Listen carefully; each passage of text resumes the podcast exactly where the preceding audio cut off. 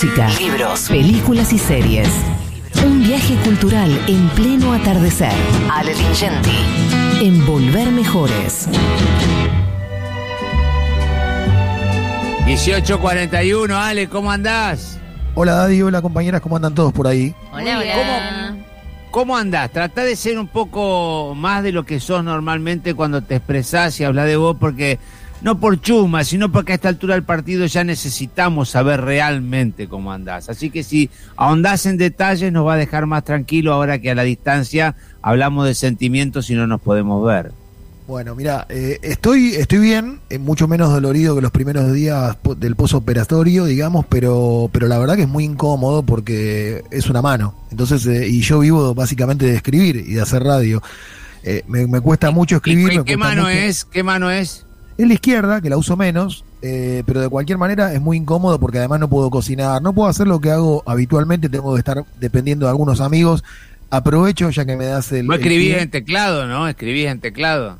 Yo escribo en teclado. eh, quien me ayudó mucho en, en todos estos días fue Mariano Hamilton. ¿En qué sentido?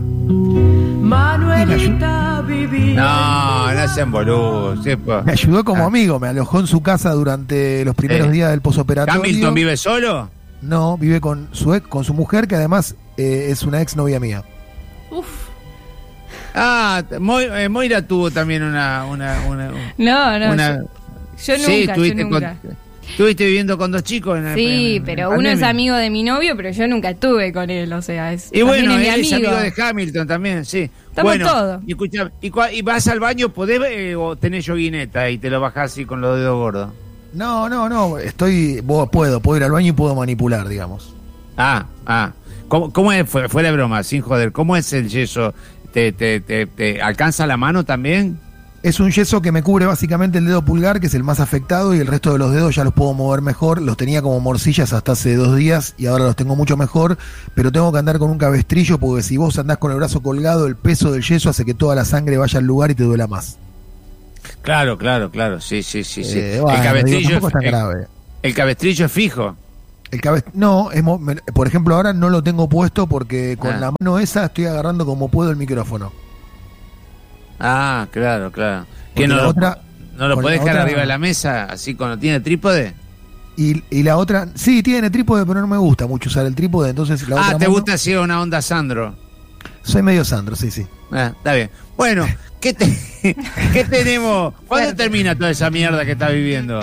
Eh, y lamentablemente yo a la radio me reincorporo el lunes, pero eh, el, el todo, todo, todo termina dentro de dos semanas. O sea, voy a, me van a ver con el yeso que tengo, que está con una venda roja muy bonita. Ah, bueno, lo podemos firmar, hacer todo lo que hacen los boludos de la secundaria, viste que se firman. Sí, por bueno, favor, no sé. dale. No sé, no bueno, sé. bueno. Eh, vamos con lo nuestro, dale. A lo nuestro. Eh, bueno, hoy vamos a hablar de Ricardo Piglia. Recién un oyente celebraba que hablemos de este gran escritor argentino que falleció en el año 2017. eh, un escritor de Adrogué, había nacido en el año 41. Se acaba de editar eh, un, un volumen muy grosso de 830 páginas con los cuentos completos. No se asusten eh, por la cantidad de páginas, porque el cuento, digamos, lo que tiene de bueno el cuento es que no es como una novela, que vos tenés que, digamos, vos encarás una novela y de repente vas por la página 50 y decís, bueno, no leo hasta dentro de tres o cuatro días, no sé si a ustedes les pasa, pero a veces tenés que releer un poco porque capaz que no te acordás. Bueno, con el sí, cuento, como el cuento va a ser breve en general, podés leerte un cuento de un tirón, abandonar, leerte otro, bueno. Eh, Piglia fue básicamente, en mi modesta opinión, un gran cuentista, sin embargo publicó cinco novelas, las cinco novelas están en la misma editorial que es Anagrama, las voy a nombrar porque son muy conocidas y vale la pena. Respiración Artificial, La Ciudad Ausente, Plata Quemada, ¿se acuerdan que la llevó al cine Marcelo claro. Piñero? Sí, sí, sí, sí, con, con el actor español y aparte con eh, Pa- Pablito. Con Pablo Charri, con Leo Con Pablo Charri, con Leo el Baraglia. español que vos decís que es Eduardo Noriega. Eduardo Noriega, sí, sí, sí, exactamente. Eh, esas tres novelas, más Blanco Nocturno, que fue muy premiada, eh, y El Camino de Ida. Y fue sobre todo un enorme cuentista, ¿no? Eh, publicó varios libros de cuentos, de los más famosos son Prisión Perpetua y Nombre Falso, y sobre el final de su carrera publicó un libro muy lindo, en realidad son tres volúmenes, que se llama Los Diarios de Emilio Renzi. Emilio Renzi era como una especie de alter ego literario de Ricardo Piglia y que es como una especie de diario de su vida, de su vida como estudiante, de su vida como, como militante político, co- de su vida como, como escritor. Vos sabés que Piglia, yo esto lo sé porque amigos que lo conocieron de cerca eh, eh, me lo han contado. Piglia guardó durante mucho tiempo, durante la dictadura, ya que mañana vamos a, a- a recordar el aniversario del golpe de Estado, eh, en su casa a mucha gente que estaba comprometida. Es decir, es alguien que, que comprometió su seguridad Sí, sí. por guardar amigos. Eh, en esos diarios de Emilio Renzi, Piglia dice, miro críticamente ciertas decisiones de mi vida que fueron tomadas en función del futuro de mi literatura. Por ejemplo, vivir sin nada, sin propiedades, sin nada material que me ate y me obligue. Para mí elegir es desechar, dejar de lado. Ese tipo de vida define mi estilo, despojado, veloz. Hay que tratar de ser rápido y estar dispuesto a dejar todo y escapar. Bueno, me gusta mucho esto que, que dice Piglia en sus diarios, por eso lo cité, pero volvemos a los cuentos. Eh, los cuentos completos de Ricardo Piglia tienen 800 páginas, como les dije. Eh, una cosa buena de, este volumen es que esta antología de cuentos fue organizada por el propio Piglia antes de morir. Es decir, fueron organizados eh, de, de tal manera que- que el autor pudo elegir eh, en qué orden iban los cuentos. Creo que eso tiene algún sentido porque ¿quién, quién conoce los cuentos que ha escrito mejor que uno mismo, ¿no? mejor que Piglia? Eh, él organizó el, volumen. eh, es un escritor, hay un par de cuentos que son alucinantes. por ejemplo, El nombre falso, hay, hay, un, hay un cuento que, que es un homenaje realmente muy lindo a Roberto Art, de quien Piglia era un gran ad- admirador. Y después hay muchos cuentos que, que tienen una beta policial, porque es el, el género, digamos, que, que él defendió, amó eh, y, estudió durante muchísimos años, ¿no? Eh, esos cuentos que, que- que estaban, eh, muchos de ellos, eh, in- incluidos en un libro llamado Los casos del comisario Croce, están naturalmente en este volumen que incluye toda la obra cuentística de Piglia. Piglia es un escritor muy particular, fue un gran docente, además, Daddy, yo tuve la oportunidad de tenerlo como docente, era un tipo realmente muy ameno, muy claro, por otra parte, y muy profundo. Es difícil ser claro y profundo al mismo tiempo. Un gran admirador, como les dije, de Art, también de Borges, de Henry James, de Pavese, de Faulkner, de Macedonio Fernández, y un poco todos esos escritores se, se filtran en la literatura de Piglia, con lo cual leyendo a Piglia, de alguna manera, tomen esto con muchas pinzas, estás leyendo un poquito de todos esos autores que él eh, admiraba.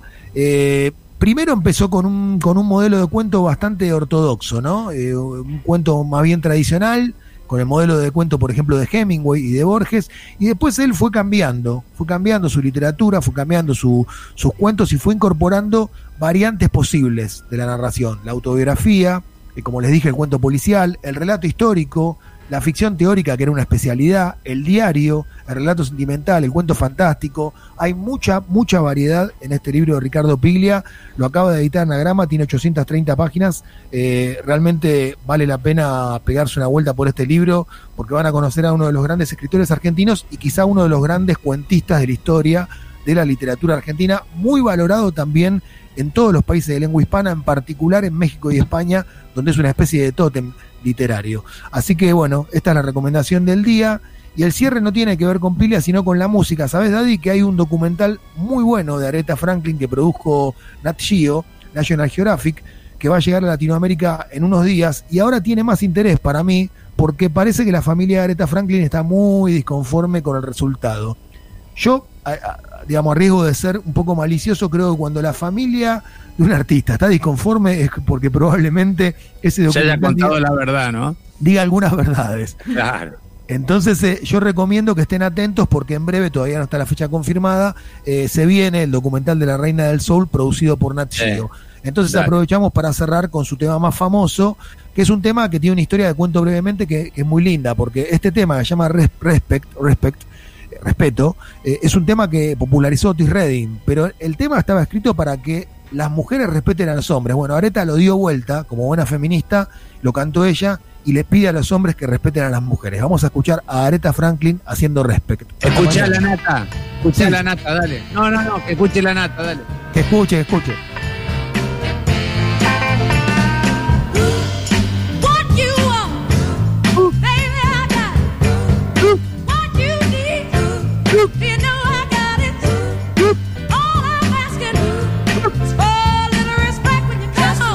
Just a little bit, just